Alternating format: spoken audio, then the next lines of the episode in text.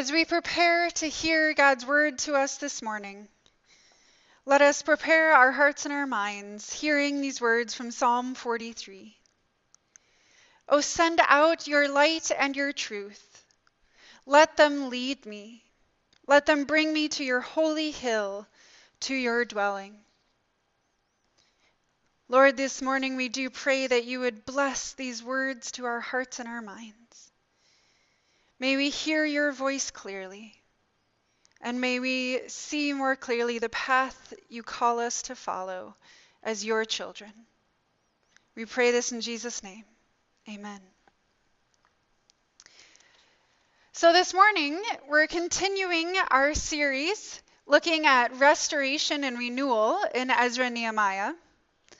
And today we are switching over to the Nehemiah portion of this book. And somewhat as we did in Ezra, because of the long sort of narrative nature of this book, we're going to jump around a little bit to get kind of a full picture of what is happening.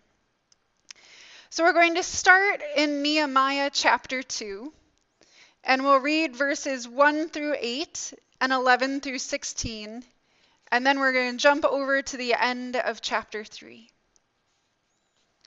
So we begin in Nehemiah chapter 2, reading verses 1 through 8.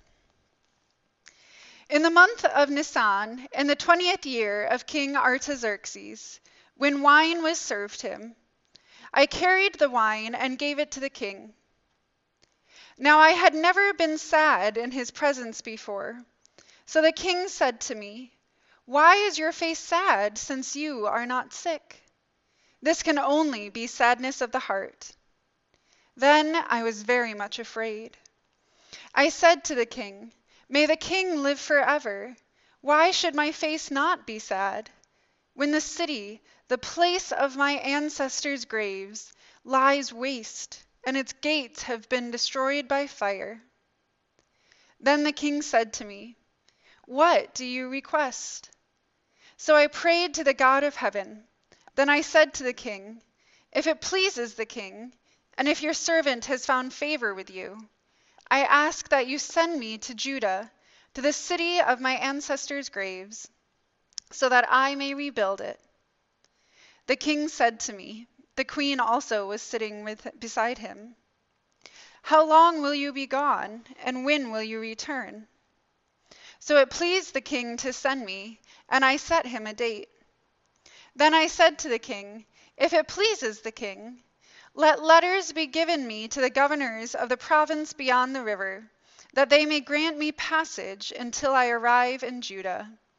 And a letter to Asaph, the keeper of the king's forest, directing him to give me timber to make beams for the gates of the temple fortress, and for the wall of the city, and for the house that I shall occupy.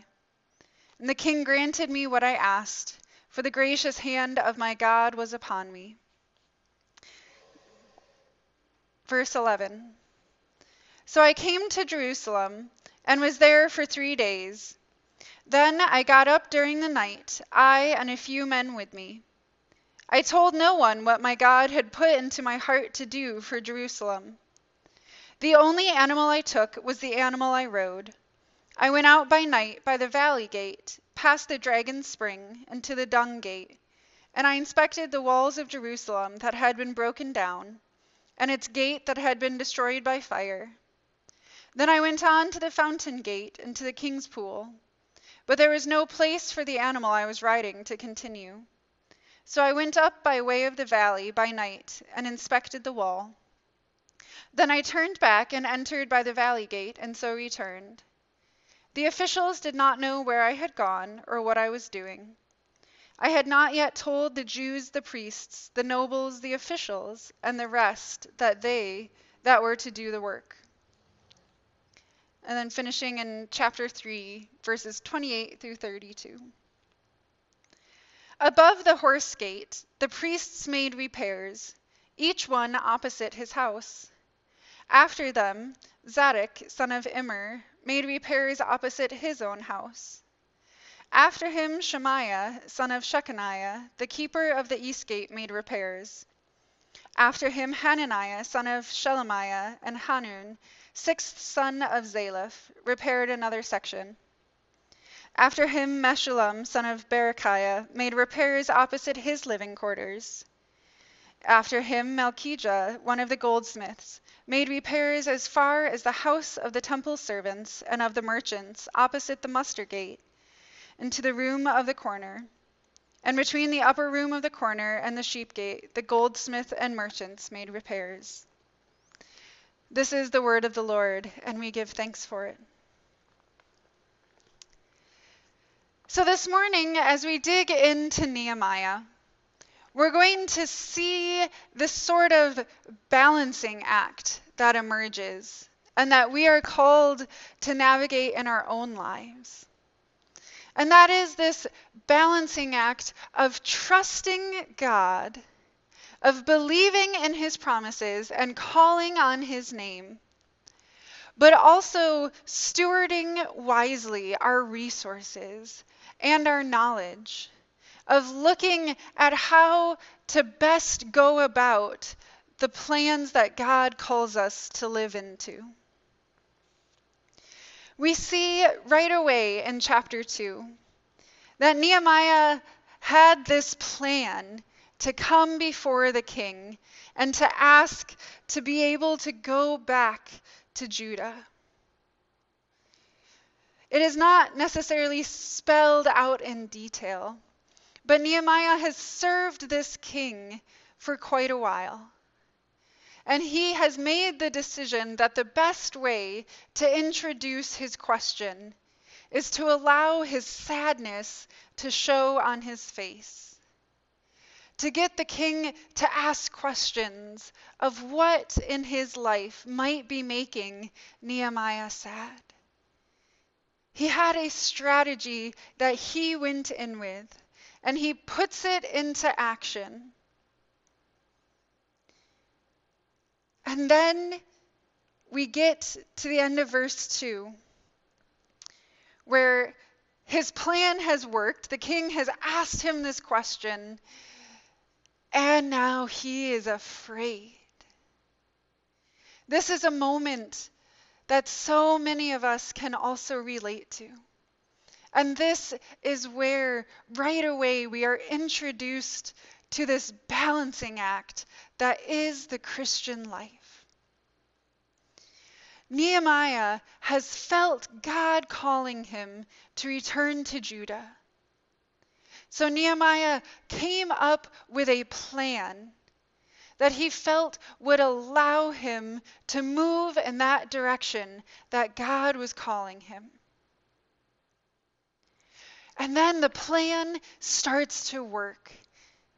And even though he had thought it through ahead of time and he knew what he wanted the end goal to be, in the middle of his plan working, Nehemiah becomes afraid.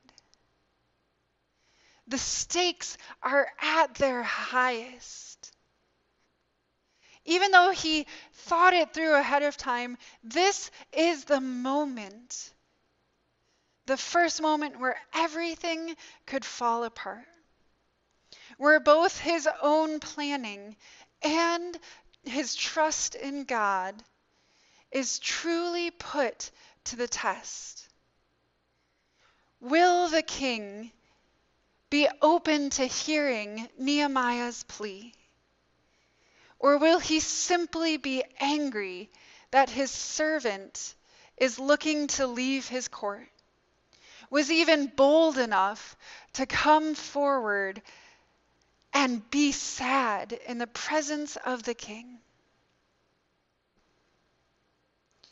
both in our lives as individual Christians and as a church community. We have seasons, we have moments where we are going to face this balancing act. In the life of the church, and even in our own lives, it is more circular than linear. And that it is not simply once in our lives that God calls us to something. And if we do it faithfully, then we just go on, and never again God is going to ask us to change direction, to try something new, to be obedient to Him. No, throughout our lives, we are going to continually be brought into spaces where, if we are going to be obedient to God's calling, we're going to need to have a plan. And we're going to need to be willing to execute that plan, confident in our planning, but most of all in God's planning. Trust that God will lead us in wise discernment, and that God, who is sovereign of the universe, can triumph over anything that might cause us fear. Our task as Christians, as faithful followers of God, is to copy what we see of Nehemiah here. Is to not shy away when we feel that tension, but instead to lean into it. Here we see that after the king said, What do you request? Nehemiah pauses and prays to God. Now, Nehemiah doesn't stop to pray because he doesn't know what the answer is. God has already told Nehemiah what his request is to be. But Nehemiah pauses to connect with his God, to bolster his confidence in being obedient. He has acknowledged the fear and the hesitation within himself to fully execute this plan. So he takes that moment to come back to God, to reconnect to his heavenly Father, the one who provides everything he needs, to have his courage empowered by God, so he can boldly ask to be allowed to go back to Judah. Here again is this circular relationship that we have with God. We spend time listening for God's voice discerning in a community what God might be calling us to. Then we spend time coming up with some logistical plans and some strategies for how to live into that calling. But as we go through each step, we are invited and we need to keep coming back to God not to second guess what we heard, not to ask God to let us off the hook, but to remind ourselves that it is God's strength upon which we stand. It is God's work that we are called to be about. And so it is God who will equip us to obediently live into that calling. So Nehemiah gets permission to come back to the city. And then we have this section in verses 11 through 16 that at first glance seems perhaps a little deceitful. It's certainly curious in that he has come back and he's been here for three days. And then in the middle of the night, he decides to get up and do some inspections to get a full picture of the task that is ahead. And to be able to do so without the whole crowd of people with him, but to simply spend some time filling in the details of what God has called him to. I think for us as churches, this can often be one of the most exciting, but also one of the most difficult things that we are called to do. We, as Christians and as churches, have this amazing calling from God. God has given us the great commission to go forth and make disciples. God has invited us in to his work of building his kingdom. And as a local church, as Christ Community Church in Nanaimo, God is calling us to do unique work here in our city, in our neighborhoods. That calling is a joy. It is something we get excited about, and we want to run into that obedience. We want to be about this work of faithfully helping to rebuild God's kingdom, to be about the redeeming work of our culture, of our city, of our nation. But do we listen well? Do we do all of the background work that is needed to be done to really know how to best do the work? Nehemiah wasn't simply just building a wall that they could kind of figure out what they wanted it to look like and do it. They weren't starting from scratch, there was no clean slate. Some of the foundations were already there. There was damage and destruction, there was rubble, and perhaps there were parts that were still good. There were solid starts that they could build off of. But to truly rebuild well, they needed to know what they were working with.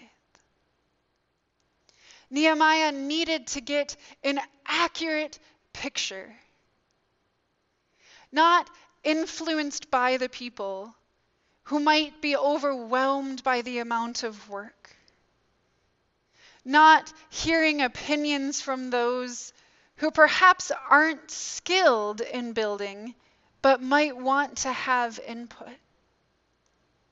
Nehemiah goes right to the source and he spends time uninterrupted where he can simply paint the landscape, see what he has to work with, what he might need, so that when they begin the actual physical building, they are doing so in the most efficient and sturdy way. We, as the church, are invited into this work of showing God's kingdom here and now. But it is important for us to remember that no matter where we go, no matter where God has called us, there is not a blank slate that we are starting with. That God is already always at work in these places. That in our neighborhoods there are already good people doing amazing things. There are individuals and organizations working for justice and mercy, working to feed and to clothe, to heal and to care. It is not our job to come in and try to build over them, but to celebrate the solid part of God's kingdom that we are already seeing standing there and to ask how we can come alongside and continue to build with them. When we come into our neighborhoods, when we come into our city, we must do so first with a curiosity, with a willingness to humbly be hosted by others who are already there. God is about His work of building His kingdom. And though He has called us to join Him, to do so well, we need to be willing to first sit in that place and truly see what is happening and how we might be of an asset to that place. How we might continue this work of building better.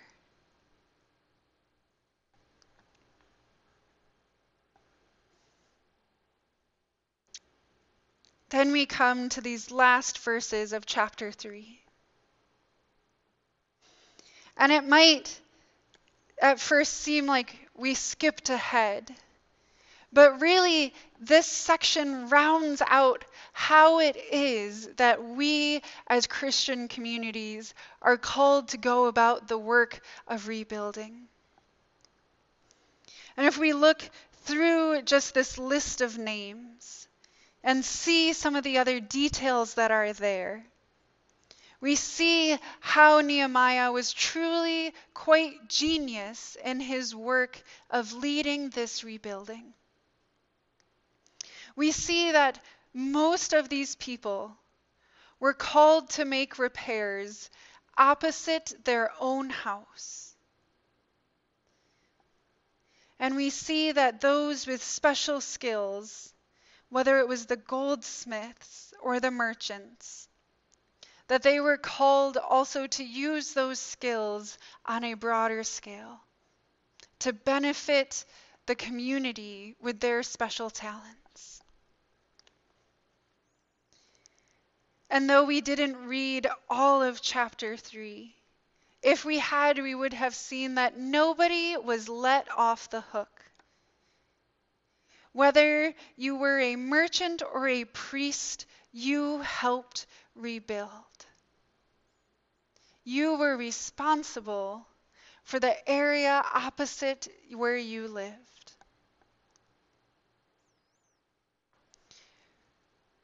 When we look at this calling that God has given us to help show the world his kingdom. It can be difficult to know how to approach that.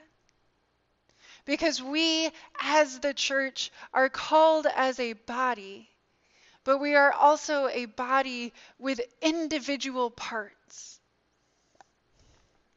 We see this throughout the New Testament this balance of individual and corporate, of part and body, of working together as one, but knowing your unique gifts and abilities. As we reflect on how we do God's work well, it is important for us to not set aside either one of those to not simply seek to go off on our own individual ways, simply doing the passion projects that call to us and neglecting the calling of the church as a whole. But neither are we as the church called to ignore the fact that within our body, each individual has unique gifts that each individual represents a different place in this community, depending on where they live, the organizations that they are a part of, the relationships that they have with their neighbors. All of these are opportunities for us to be about the work God has called us to. As we think about the church, as we think about our church, and where God might be calling us in this next season. A season that at this moment feels uncertain, that has new challenges because of our reality of living through the COVID 19 pandemic. It is a perfect opportunity for us to do this work of inspecting the environment around us, of seeing where God is already at work, of seeing the places that perhaps are empty, where we see a need but no one yet is filling it.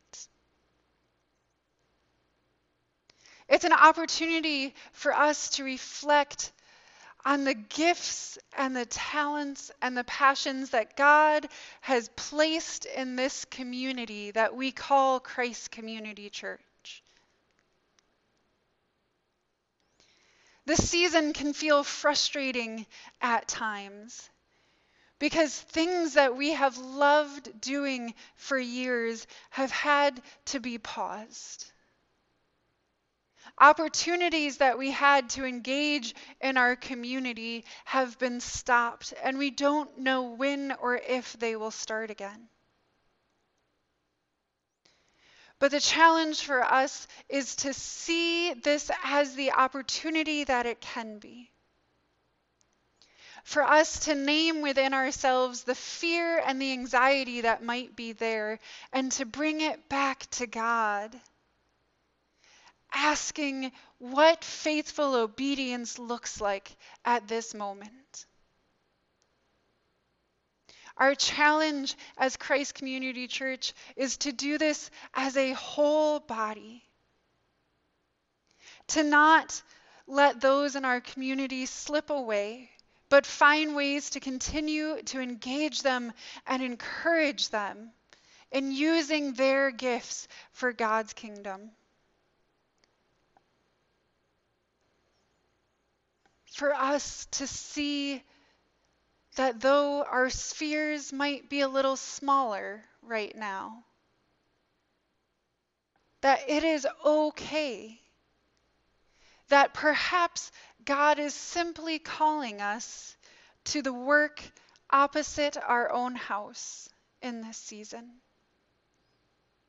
To truly see what is right in front of us and to do that building well. Because even though it might feel like such a small portion, when each of us is faithfully together doing our part, we know that the whole will one day be completed.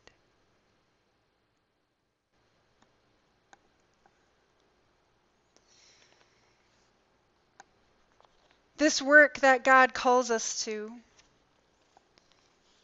is tiring. It is difficult. It can feel confusing at times. There are going to be moments where we know that we are not as obedient as we need to be. And there are going to be moments where the calling God has given us simply feels too big. But the beauty of our God is He is a God who knows and understands that. He is a God who, through Jesus Christ, gave us physical reminders of His provision for us. It is a God who sets before us a table that has room for everyone. A table that calls for us to come, to be given the nourishment we need to continue the building God calls us to. So, hear now this invitation from your God. Come to this table. You who have much faith, and you who would like to have more. You who have been to this sacrament often, and you who have not been for a long time. You who have tried to follow Jesus, and you who have failed. Come, it is Christ who invites us to meet him here. Now let us hear the story of how this sacrament began. On the night on which Jesus was betrayed, he sat at supper with his disciples. While they were eating, he took a piece of bread, said a blessing, and broke it, and gave it to them with the words, This is my body, which is for you. Do this to remember me. Later, he took the cup saying, This cup is God's covenant, sealed with my blood. Drink from it, all of you, to remember me. So now, following Jesus' example and command, we take this bread and this cup, the ordinary things of this world, which Christ will use for extraordinary purposes. And he said a prayer before sharing, so let us do so too. Generous God, overflowing fountain of good, you who lived from all eternity in Trinitarian abundance, and yet made room for creatures, creating life through the mediating Son and the hovering Spirit pouring out value on all that you made. You honored us with the breath of your life, making us in your image and likeness, to care for the earth in stewardship and love, to live together in hospitality and zest as a daily reminder of your Trinitarian abundance. You crowned us with virtue and honor and are now renewing us in your image through the work of your Son. Magnificent you are, strong God, giver of splendors. You bless inside a world of curses. You heal inside a world of wounds. You save inside a world bent on being lost. We thank, praise, and honor you, generous God overflowing fountain of good, through Jesus Christ our Lord. Amen. Come then, for all is ready. Christ was raised to life, death is swallowed up, victory is won. Alleluia. Let us keep the feast. I invite you now to take the bread.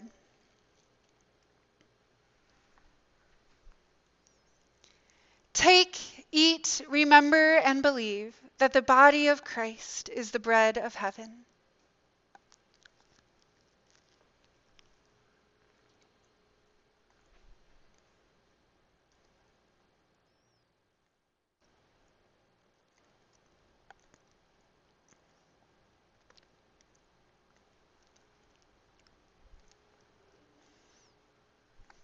I invite you now to take your cup Take, drink, remember, and believe that the blood of Christ is the cup of salvation.